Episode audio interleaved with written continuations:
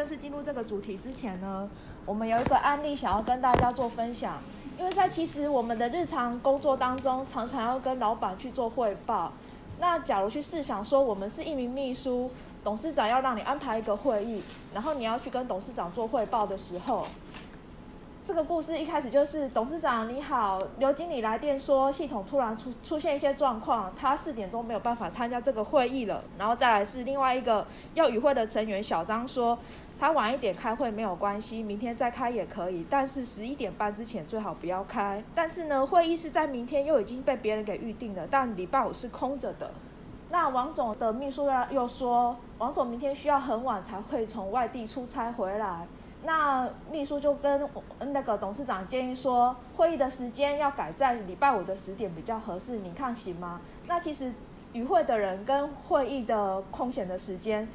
呃，秘书在报告的时候其实是很杂乱，没有一个逻辑的。那接下来就请大家注意聆听我们的分享，会提供一些更有逻辑的方式去带大家，呃，怎么去做汇报。那接下来由那个洪翔替大家做导读，谢谢。啊、大家好。那首先在进入这本书之前呢、因为这本书其实不是那么，呃、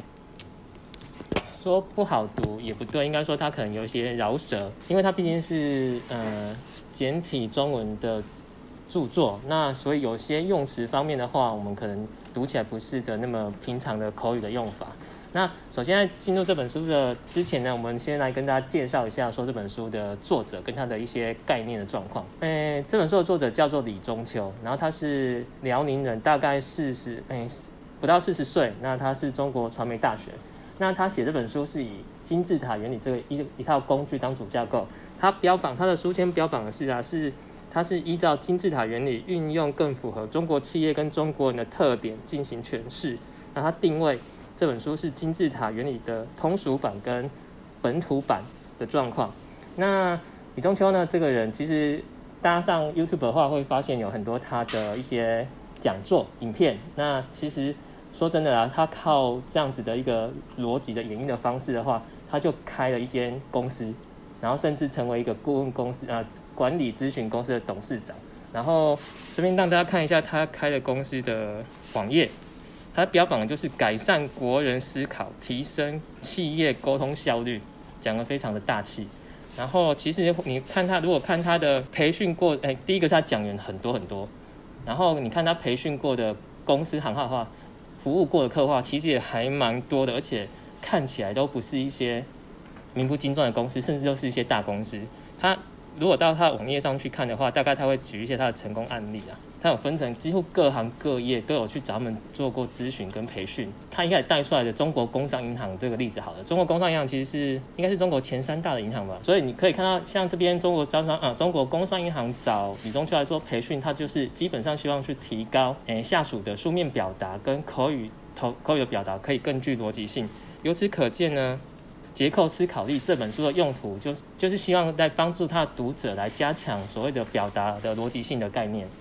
后续我们会有更优秀的组员来分享《结构思考力》这本书。那先讲一下，刚提到说这本书的原的核心理念，其实来自一位嗯美国人叫做巴巴明托的金字塔原理。那巴巴明托呢，她是一个女性，她诶、其实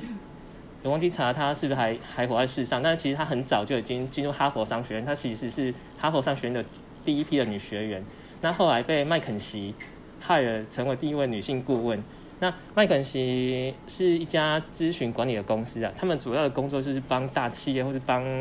企业高管去解决一些，呃，他们可能面临的没办法解决的问题，帮忙去做资料的整理，或是像我们现在做数据分析这个状况。那巴巴明托他受雇的时候，因为他的这样的一个，诶，就是逻辑性的专长呢，包括当时他的写作能力是特别被看中了，所以他其实被派到呃伦敦去提高麦肯锡在欧洲的。Site 的工员工的写作能力，金字塔原理这一本书，诶、讲的大概就是几个几个关键的概念，就是第一个，它是认为每一件事情都可以归纳出一个中心论点，那每个论点又可以不超过七个论据来支持它，而且它每一个论据可以下成为下一集的论点。那第二个是要注意三个方面，首先要结论先行，然后论据不要超过七个，最后要言之有物。那接下来他其实两诶讲到两个两个方法去做这样子的论述，第一个是要遵循 MEC 的法则，然后第二个是要遵循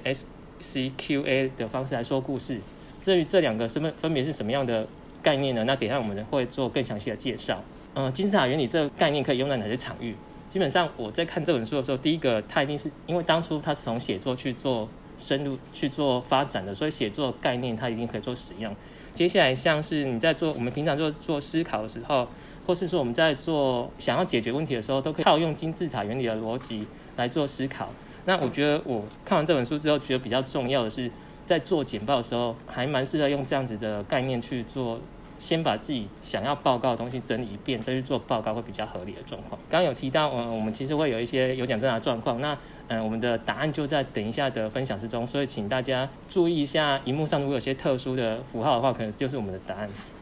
好，那经过抖音跟 Eric 的一个开场哈，我还是先，因为因为我们这个这本书其实不好买，它真的很难买，它是内地书。所以，我们这本书的价值只有三百块，但是我相信大家今天听完了这个分享以后，我们希望把三百块的价值无限放大，因为其实它的重点就在我们等一下报告里这边。听完了这本书，整本你就学完了。那我们先来看一下哈，这本书结构思考力呢，它到底要表达的哪些东西？它其实它的目的是在教导我们的是什么？如何在我们的一个思考里面，如何有结构化，那有逻辑性的将我们的内容表达出来。但对我们的表，我们的听众也是我们的对象，能够明白而且清楚知道我们要表达的内容。所以在书中，他就是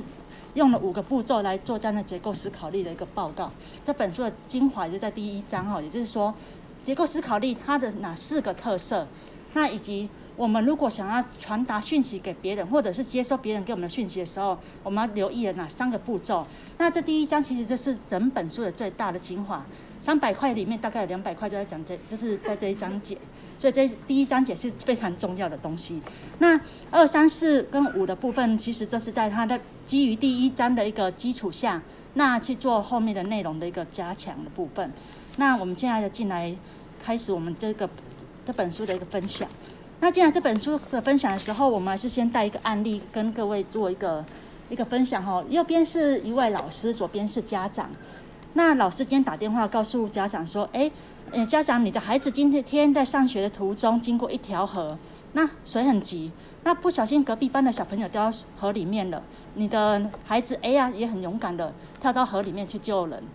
你们想想看，你们身为家长，你们的心情会是什么样？”应该是紧张跟不安的。看在当下的时候，如果这时候老师才慢慢的讲出来说：“哎呀，他其实很很顺利的把小朋友救上来，并且因为救人的这件事情被学校表扬，甚至被其他小朋友认为说他是一个小英雄。”那大家想一下哦，这样的情境下，家长他真的能够 catch 到老师要跟他讲的重点是什么吗？那这一题我们先 open 不讨论哈。那我们来看看第二个情境。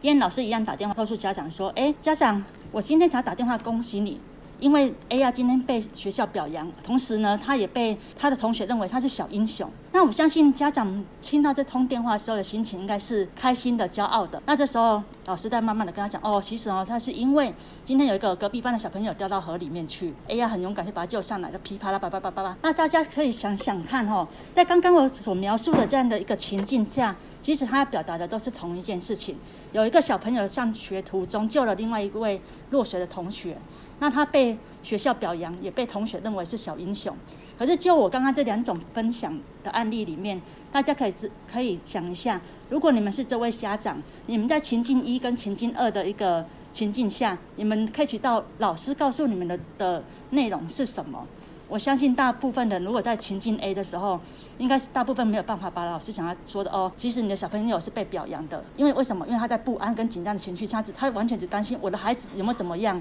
他掉到河里面了，有没有生命的安全？其实老师现在跟他讲再多，他其实都听不下去。但是如果是情境二的情况下，老师因为一开场就已经告诉他说：“诶，其实你的小孩子被表扬了，而且还是被同学认为是小英雄。”他其实就觉得哦，我是一个安心感的，我有信任。老师后面讲什么，他可以比较能够安放下心的听老师要把后面的话讲完。那其实这件事情是要表达的是说，其实我们在日常生活，不管是日常生活或报告上。其实我们很常习惯性哈，可能跟老板讲了十分钟，前面八分钟我们都在讲细项。啊，我今天经过了全家，然后又经过了 RA 办公室，又经过 HQ 的办公室，来啪啪啪啪啪，来告诉老老板说，老板，我跟你讲，今天我一个重点就是我们的办公室可能要大扫除，干嘛？例如这样的东西，其实老板如果第一个老板时间不够了。他其实没办法听我们要讲什么。第二个是他可能不耐烦，因为你跟我讲这些琐碎的东西，资讯那么发散，没有逻辑，没有结构，那你到底想要跟我讲什么？所以这本结构思考力呢，它其实真要教导我们的就是说，我们如何用结构的一个思考，从各个面向呢去表达一件事情。那结构思考力它其实要表达的是这个红字的部分，先总后分。那它是什么意思？我想你们可能看不懂。那其实我要重新来揭露一下哦。它的这整本书的重点就是这张图，它透过了四个特色，也就是结论先行、以上统下，然后归类分组、逻辑渐进。那这分别是什么呢？就是如我们刚刚的分享例子的部分，我在一开始的时候就告诉对我们要的对象说，我今天要告诉你的内容的结果是什么？我到真正要告诉你的东西是什么？我要告诉你说，我的你的孩子被表扬了，而且也被那个同学当作是。一个小英雄这样的东西，先告诉我们的对象，让对方产生了一个哎，我知道你要告诉我的内容，其实明确的到底是什么内容。好，那我们就先来看一下，那什么叫这四个特色？其实个人觉得也部分蛮文言文的哈，所以我们把它用白话一点的概念来讲。那结构思考力，它其实整本书就是透透由这四个特色去展开，也就是结论先行，什么意思？我先告诉对方。我今天要跟你讲的题目，最终是什么题目？所以我们先把我们的一个结论先丢给对方，让他去接收，让他有不管他时间是不是充足，或者他的他有没有他的心态，就是我至少他把第一个我们要告诉他的讯息已经接收到他的脑海里面去了。二是二三四的部分，其实概念就是说，诶，我们要告诉对方的一个结论后。那我们针对我们要告诉的内容，其实应该是要有结构化、逻辑渐进的概念，不要跳跃式的说明。因为跳跃式的说明，其实听众其实无法 catch 到。哎，你今天到底一下子跟我讲 A，一下子跟我讲 B，又跳回来 A，那他其实资讯是杂乱的。所以他在这个部分，他就要讲到以上统下，就是如果我们的内容建议是，我们是有阶层性的概念，大项到小项。那里面呢，我们尽量同一种类型的部分去把它做同一个是股品的概念去做说明。那另外一个就是我们可以用逻辑渐进，就是例如说可以时间序的概念去表达，或者是有先后顺序的概念去表达。这样子其实在听众里面，他比较能够 catch 到我们想要跟他表达的一个重点。那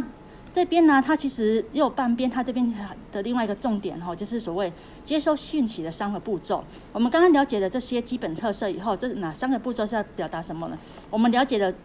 左半边的概念，那右半边就要告诉我们说，那我们知道这样理念以后，我们最终还是要找出我们想要表达给对方的的内容跟结论到底是什么，我们要明确。那我们内容跟我们要告诉对方的目的之间的关联性也必须要是确定的。那以及说我们不要讲太多话，我们能不能用一句简单的话，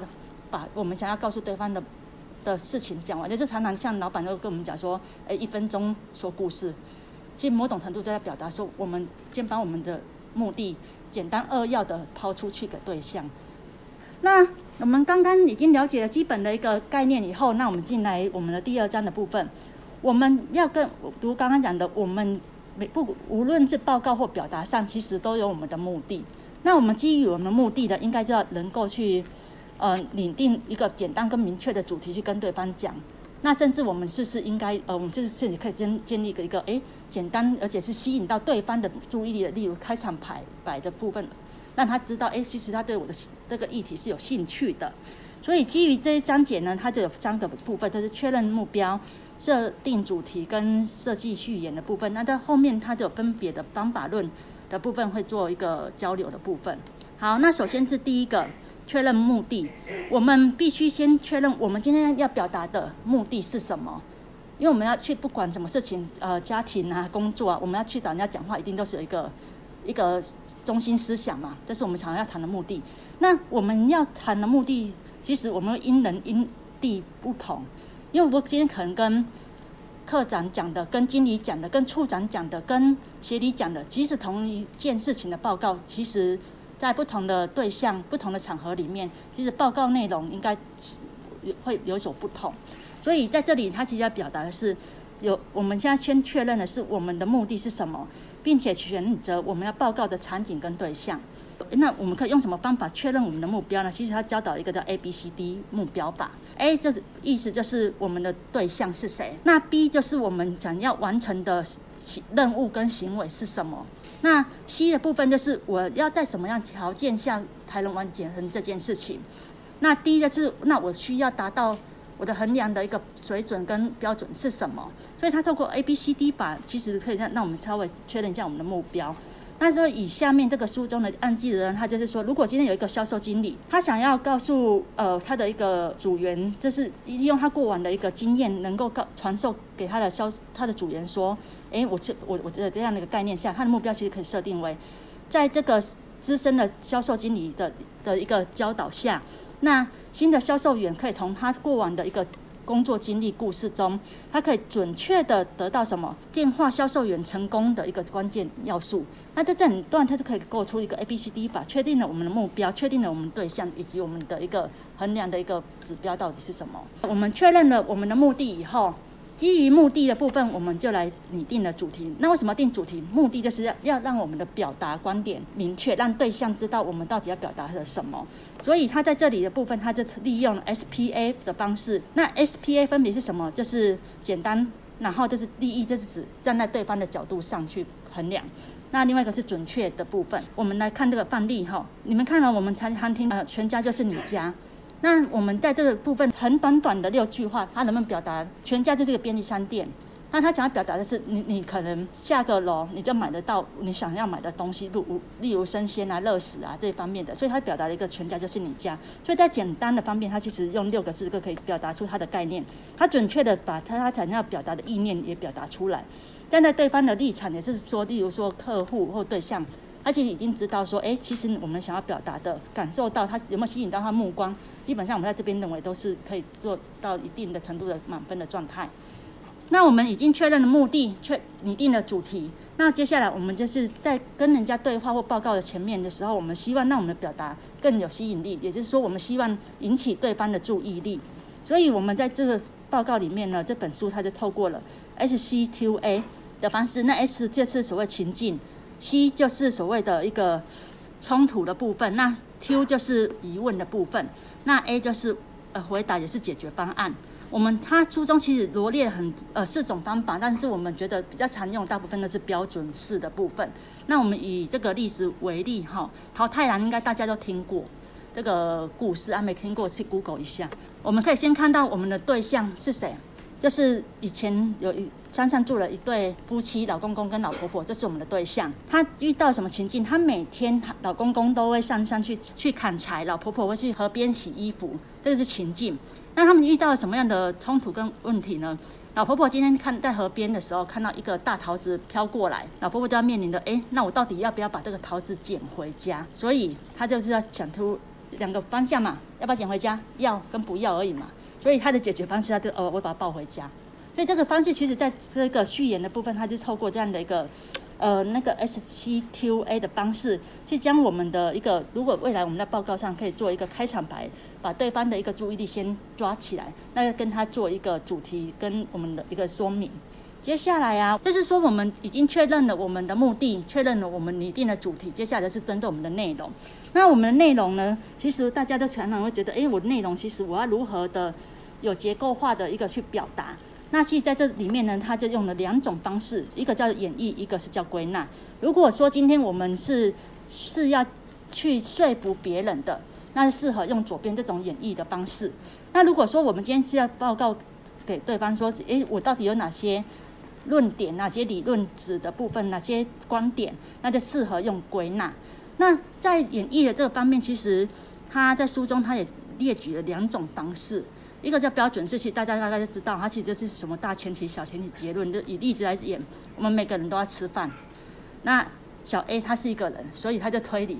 小 A 他也要吃饭。这个就是演绎的一个很简单的例子，这可以带出说，你们去说服人家的时候，那小 A 到底要不要吃饭？要。那这是某种程度，它可以，当然我们对象其实某种程度已经被说服了。第二种方式就二 W E H 哈，好，这个其实这是我们其实我我们在工作上很常用到 what、why 跟号。那其实以这个例子来讲哦，如果像我们在一九年的时候，我们可以知道说，其实 Tableau 的可视化是很夯的。那这个就是我们当时候的一个看到一个现象。那我们公司如果是在那，我们运面临到什么？哎，当时候我们的人员其实 Tableau 的能力其实是不够的，所以他能力是需要提升的。所以他就要，如果是在那那那时候，我主管们是提出了一些解决方案，他就是说，哎，那我们是不是要赶快安排了 Tableau 的一个内部圈领的一个课程。所以透过这样的方式，其实就是我们。利用了一个演绎的方式，让我们的对象接接受了我们的说法，所以演绎的方式比较适合在说服对方的一个方法的部分。归纳的部分，归纳部分就是它的目的，就是要让我们的要表达的要点，其实对象是清楚的。所以他其实在这边有想到的哈，其实要善用 MECE 的方法。那 MECE 它其实它的全名就在这里。那它宗旨的目的就是要表确认说，每个项目其实相互独立。相互结束，然后完全全穷尽的概念，也就是说什么意思呢？我们以这个中心思想来讲，我们确认了我们的中心思想以后，我们将它往下层别，我们可以层别出要素一二三。但要素一二三要彼此是相同独立的项目，并不是说，诶，我一跟二之间好像有关系，它是要分别独立的。那我们以下面这个例子为例哈，今天如果今天我们有一台货车，它要从台南到台北，那货车连连的货物的高度是二点三米，但它在路途中，它会经过一个二米的隧道，那它会遇到什么问题？它一定要去送货，但是它因为它的货高加车身，其实它会面临到它可能会过不去，那所以它就变成什么？诶，那我要不要过隧道？还是我一定要过隧道？那如果他不过隧道的话，他有什么选择？诶，那我可能要绕路嘛，也或者是我我再换另外一个交通工具，我可能从货车变成另外一种。交通工具，那如果说他还是选择，因为只有一条路，一定要过这条隧道，那他就有什么方法？那我就只能去换车啊。我可能把车子，就是他这边写的比较夸张，但是轮胎把它泄气一点，让它过去，因为它的那个零点二米嘛，而且它两米嘛。那另外一个就是换底盘比较低的，或者是甚至我们货物的角度下，我可不可以把货物卸下来重新排列组合，让它从二点二二点三米的概念降到符合隧道的两米高度的概念？那或者是隧道的时候就比较冲一点嘛，你的眼睛闭一个，冲过去看过不过得去嘛，过得去就过得去，过不去就再回去捡货物。所以在这本。书它其实一个归纳的概念呢，它其实就是你会发现，其实在归纳的方面，它其实每一项都是刚刚所讲的相互独立。我每一项其实是很独立的项目，我不会有说什么感觉车子跟货物之间有关联，它是相立独立。那我透过了我已经确认我每一项项目以后，我可以去罗列下面的每一项的一个考量的因子。那透过这方式，我们在做一个说说明报告上，其实可以让我们的听众比较了解我们今天要表达的一个要点跟内容的部分。那我们在这一页啊，我们主要再再回顾一下哈。所以以刚刚来讲，如果我们今天要去做表达的时候，其实我们可以有两种方法来来讲的，一个就叫演绎，就是用逻辑渐进的方式；那或者是我们用归类的部分，就是归类分组的方式，把这样的方式让对方了解我们的一个论点的部分。那所以说，这个是一个重点啊。如果说今天因应不同的情境，如果今天像 S。ID 可能要去呃游说客人啊，可能演绎这个方式也是一种选择，或者是我们想要让对方知道我们想要告诉他的一个重点的时候，其实可以用归纳这个方式。接下来第三章的部分，我们就交给怡珍这边来做说明。接下来我要分享的是那个第三章的部分。第三章就是纵向结构分层次，然后它第一个步骤其实就是我们要设想问题，然后我们要站在对方的角度。从对方的角度去出发的新模式，然后我们会透过五 W H 的呃方式，然后确保我们的问题可以被全面的覆盖。第三个就是我们也可以通过二 W N A E H 的简便方式，然后因为这三个方面就是核心问题也常被问到，所以通常能够解决大部分的问题。然后第二个部分就是我们回答问题。我们提前想好答案，就会可以事半功倍。既然疑问回答方式需要给出满意的答案，做好有有备而来的准备，可以提升表达的效果。回答问题，我们就是要得到两个目的，就是透过疑问回答做分解，可以第一个让我们表达非常有吸引力，因为我们说的内容就是对方关心的问题。第二个表达一定非常有说服力，因为对方关心的问题已经一一被解答。然后我们第一个步骤就是回答必须是结论，要符合结论先行和以上统下两个基本标准，然后第二个就是每个层级都需要是结论，疑问式的回答，每个问题都是结论的话，我们才可以上下统合。然后第三个就是回答时需要旧瓶装新药，旧瓶装新药就是将对方关心的问题要放在关键的位置上，先按照基本模式去做分类归纳，再按照受众的需求装置。不停的不同的瓶子里，然后接下来我们就是自下而上盖锅总结做聚合。第一个步骤就是我们会收集讯息，收集讯息就是这个步骤是比较简单的，它其实只是需要我们把一年中最重要的事情罗列出来。然后如果你有工作日志的习惯，这个步骤会比较简单。然后第二个步骤就是归类分组，归类分组有两个方法，第一个就是开放式的分类，就是 NECE 的原则，刚刚 Miko 那边都有解释过。其实他这本书一直在重复这个 NECE，它里面的内容都很多是重复的。然后第二个就是呃封闭式的分类，然后它其实是用前人总结过的思考模式去做套用。然后第三个步骤就是那个概括总结，当那个归类分组已经完成。就可以把各个要点开过出一个结论，然后向上推论，一步步推到金字塔结构的顶端，最后导读出我们的结论。然后上下结合两个方式不可分啊，其实哈，它两个方式都是可以运用的，可是它有比较适合的地方。第，如果我们目目标是很明确的话，我们适合从上而下去做去做，就是运用就对了。然后如果没有目标的话，我们就是要概括总结做聚合的方式比较要适合做这个的框架。接下来是第五章的部分。第五章的部分呢，其实透过我们前面的几个章节，我们已经把复杂的概念啊、思路啊、想法整理的都非常的清晰了。然后我们透过金字塔的结构，一步步的学会如何我们结论跟构思。接下来我们就差我们如何去运用。然后就像我们的 RQ 蓝图啊，我们是用我们形象的方式做去作为卖点包装，然后做形象表达。怡珍跟米可的分享讲啊，大家有没有学习到这本书的精华？如何用更有效率、更好的演绎方式去表达一件事情？那一开始我跟大家的案例分享是小秘书在跟董事长汇报，那些 detail 是很相当的繁杂的。那经过我们刚刚的分享，呃，可以学习到更有效率的逻辑方式去做汇报。像透过更有逻辑的方式，我们可以直接。破题法的跟董事长汇报说，要把下午四点的会议改在星期五早上十点开，因为参与的人成员都可以做参加，而且是礼拜五的会议室是可以预定的。Echo 那个刚刚分享的那些重点是结论先行，以上统下的概念。呃，重点就是我们必须是下午四点的会议室改在星期五早上十点，是呃主要要跟董事长汇报的重点。